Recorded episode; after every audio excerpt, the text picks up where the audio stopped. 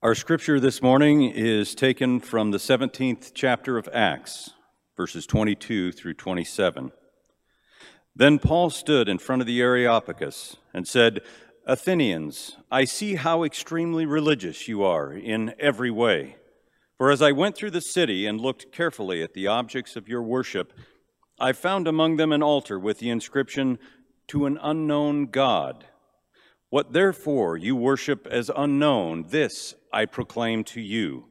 The God who made the world and everything in it, he who is Lord of heaven and earth, does not live in shrines made by human hands, nor is he served by human hands as though he needed anything, since he himself gives to all mortals life and breath and all things. From one ancestor, he made all nations to inhabit the whole earth, and he allotted the times of their existence and the boundaries of the places where they would live, so that they would search for God and perhaps grope for him and find him, though indeed he is not far from each one of us. This is the word of God for the people of God. Thanks be to God. Grace. Grace. That's a word we hear a lot in church, don't we? Grace.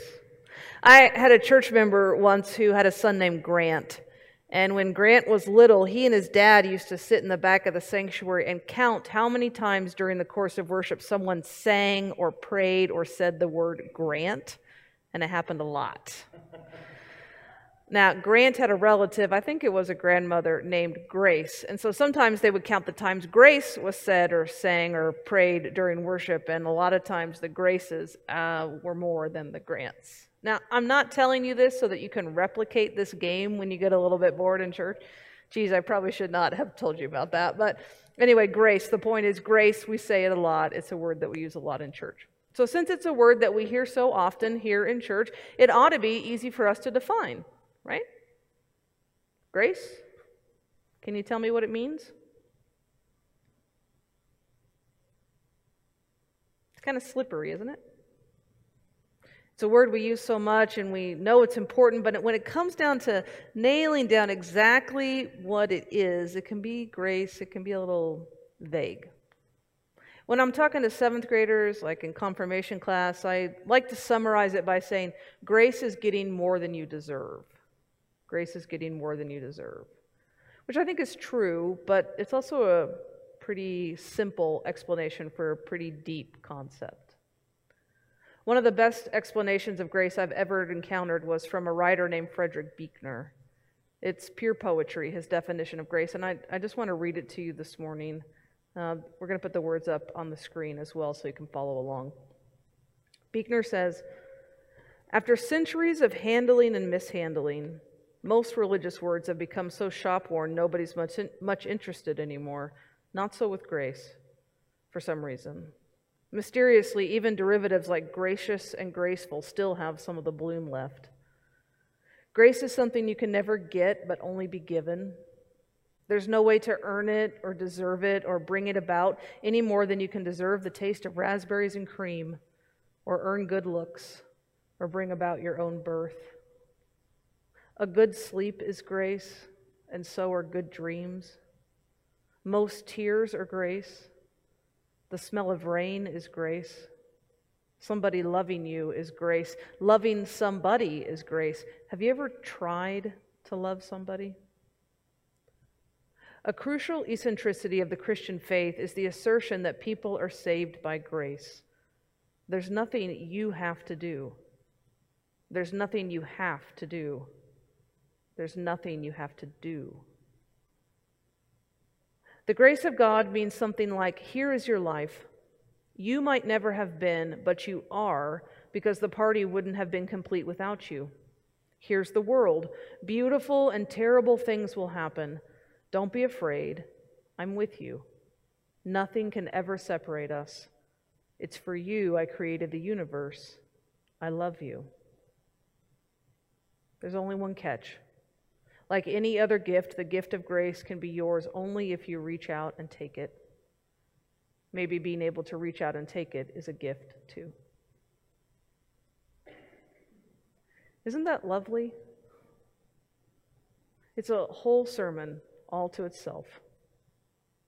And it goes a long way in helping us understand what we mean when we talk about God's grace. But there's still so much more for us to know and explore and understand, which is why we're going to take the next few weeks here in worship to talk about grace. And we're going to talk about it in a way that's very particular to Methodists. United Methodists, probably more than any other denomination, love grace. It's not that other churches don't believe in or talk about or appreciate the grace of God. It's just that we talk about it a whole lot more. I'm pretty sure more than any other church. And we find the roots of our love for grace right in the writings of our founding father, John Wesley. Now, according to the teachings of Wesley, the United Methodist Church holds that the grace of God actually has three movements, and they're all interrelated and they're all from the same source, from God, who gives them to us without price. Grace is God's free and perfect gift to us, but we understand that the grace of God is not just a single moment in our lives. It's not just a, a particular point in time. Rather, it's a gift that we experience throughout our whole lives, from beginning to end. And so, to help us understand how God is at work throughout our lives with the gift of grace, Wesley labeled these three kinds of grace that we experience. He called them prevenient, justifying, and sanctifying grace. If you've been a Methodist a long time, or if you've been through confirmation or as a mentor, you might recognize those words prevenient, justifying, and sanctifying grace. Today, we're going to talk about the first one about prevenient grace. Prevenient comes from the Latin pre, meaning before, and vene, meaning to come. So, prevenient grace is simply the grace that goes before. We might also call it enabling grace or preceding grace. Prevenient grace is how God is active in the world and in our lives before we even know who God is or have any kind of relationship with God at all. Now, this is a fundamental, a crucial truth about who God is. God doesn't wait for us to act first, to start the relationship somehow. God starts it. God acts first. God takes the first step. God makes the first move. Always. God offers the first gift. Remember what Buechner said? There's nothing you have to do. There's nothing you have to do. There's nothing you have to do. This is the power of prevenient grace. God doesn't wait for us to come to God. God acts first. God comes to us. God even stirs up in us a desire to know who God is before we know who God is. It, it happens in moments like when somebody walks into a church kind of out of the blue and, and they say, I don't really know why I'm here. I just felt like I needed to come today. Or maybe you've heard somebody say, I hadn't prayed in a long, long, long, long, long time, but something just made me bow my head and start talking to God. Prevenient grace. It's the grace that goes before. It's the grace that shows us that God is at work even before we're looking out for God in our lives. Now, incidentally, this is why in the United Methodist Church we always celebrate an open communion table. We do not know what God is up to in the hearts and spirits of people around us. I mean, what if God's prevenient grace is at work in someone and they are drawn to the sacrament of Holy Communion before we even know anything about them? Who are we to say they can't encounter the grace of God there at the table and start their relationship with Jesus right in that moment? We want to always leave room for God's prevenient grace to work. So we allow anyone, and I mean anyone, to come to the communion table. Now, we credit the teaching about prevenient grace to John Wesley, but he didn't make it up, of course. Our scripture today is a wonderful moment when the Apostle Paul uses this same idea to talk to a bunch of Gentile, uh, Gentiles in Athens, Greece. The reading comes from the book of Acts, as Mark said, and you might remember Acts is the story about how the church started as a, a small group of disciples in Jerusalem and then expanded out to include the whole world, or it's the start of that story at least. And a key player in this story is a guy named Paul. It's where we first meet him in the book of Acts, and he's persecuting Christians, but then he has his own giant encounter with the grace of God, and he's converted to the way of Jesus, and he goes on to be the biggest evangelist the church has ever had.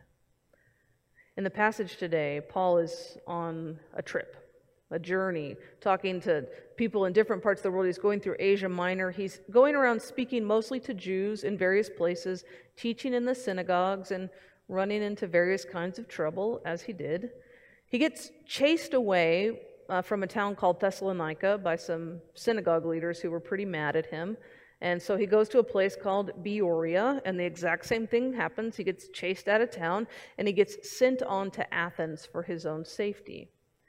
And when he arrives there in Athens, he starts talking to people in the marketplace. Probably he went to a spot in the public square where philosophers would come and debate and discuss. And so he's there talking, and he, he gives this wonderful short sermon there to the people of Athens. And he says basically, I can tell that you've been searching for the truth. I see that you're trying to be very religious. You have statues, you have idols up all over your city. I even found this one statue that was uh, dedicated to, quote, an unknown God. Well, guess what? I know who that unknown God is. I know who you've been searching for because there's only one God. And this God made the heavens and the earth and us, and we're all searching and groping and looking for spiritual nourishment until we find this one true God. Paul says this beautiful line it's in God that we live and move and have our being. And then he tells those Athenians about Jesus, about his life, his death, his resurrection. And some of them turn away unimpressed, and some of them want to hear more and some of them are converted to the path of discipleship. Paul is saying to them, You don't know God, but God is here. God's ready to meet you. You have this sense of something spiritual. Well, let me help you take the next step and enter into this relationship with God who wants to save you, God who wants to save us all. Paul wants them to recognize the prevenient way that God is present to them and then to take the next step. Now, this fits exactly with our understanding of prevenient grace that God is active in the world and, and we can see and experience God's presence before we have any idea what God is all about. John Wesley, he didn't talk about it as steps. He, he had a different metaphor he liked to use, and that was the metaphor of a house. When he talked about grace, he, he said prevenient grace is like hanging out on the porch.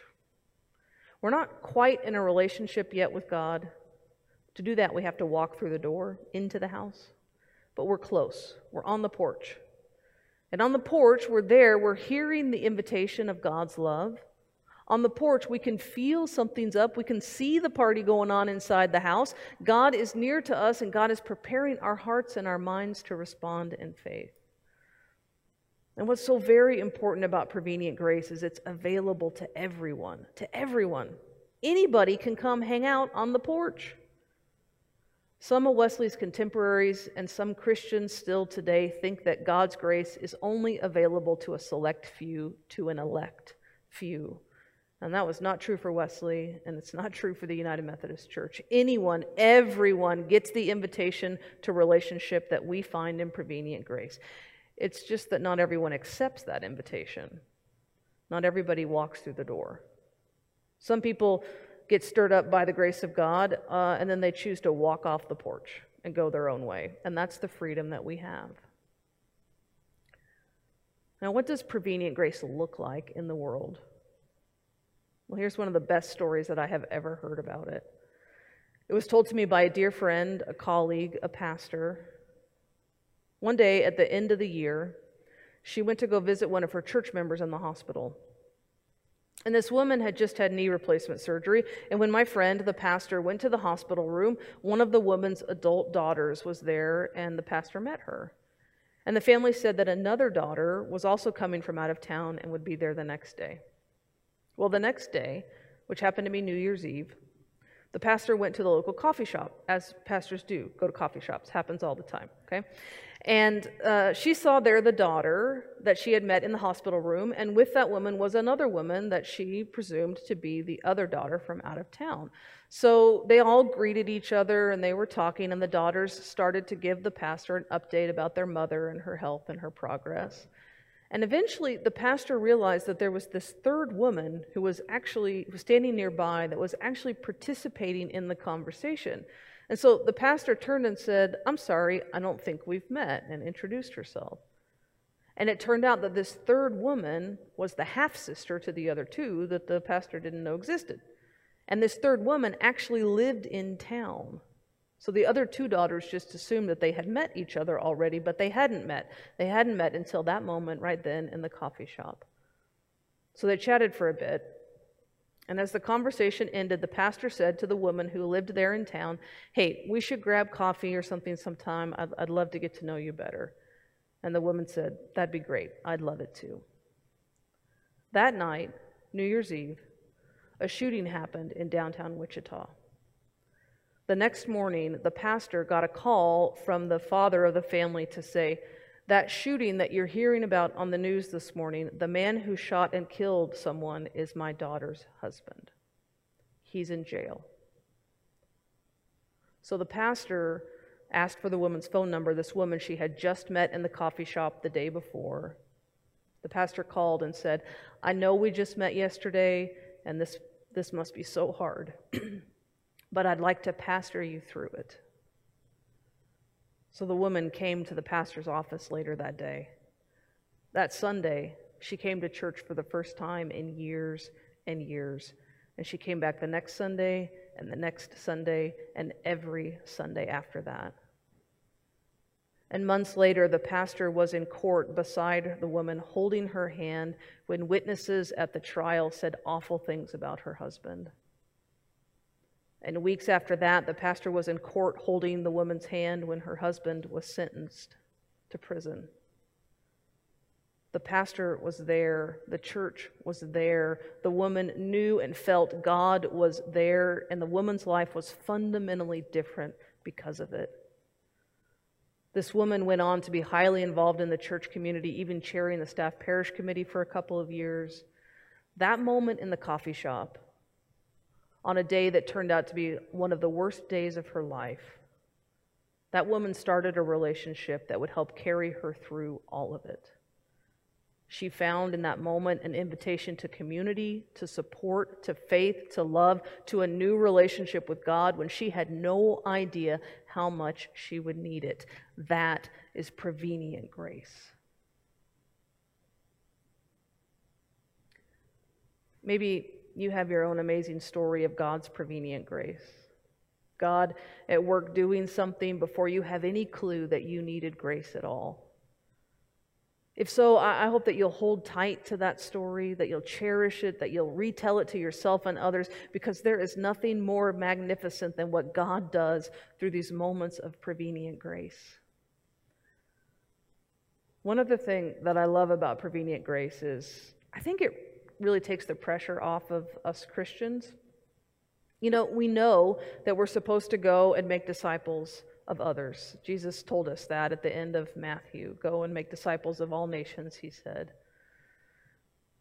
But Jesus wants us to share that saving love of God wherever we can. But prevenient grace reminds us that we are not the ones to start the conversation. We're not out there cold calling people who don't have a clue about spiritual things. Prevenient grace reminds us that God is already at work all over the place, all over the world, all around us. God is at work in a prevenient way, acting in people's lives, inviting them into relationship. Our job is simply to help people make sense of what God is already up to in their lives, to make that unknown God known, as Paul was doing in Athens 2,000 years ago. So I want to encourage you this week to be on the lookout for the ways God is at work in places and with people who don't know much of anything at all about God. Keep your eyes open for God's prevenient grace. Join in what God is doing if you can, knowing that there is much, much, much more grace to come. Thanks be to God. Amen.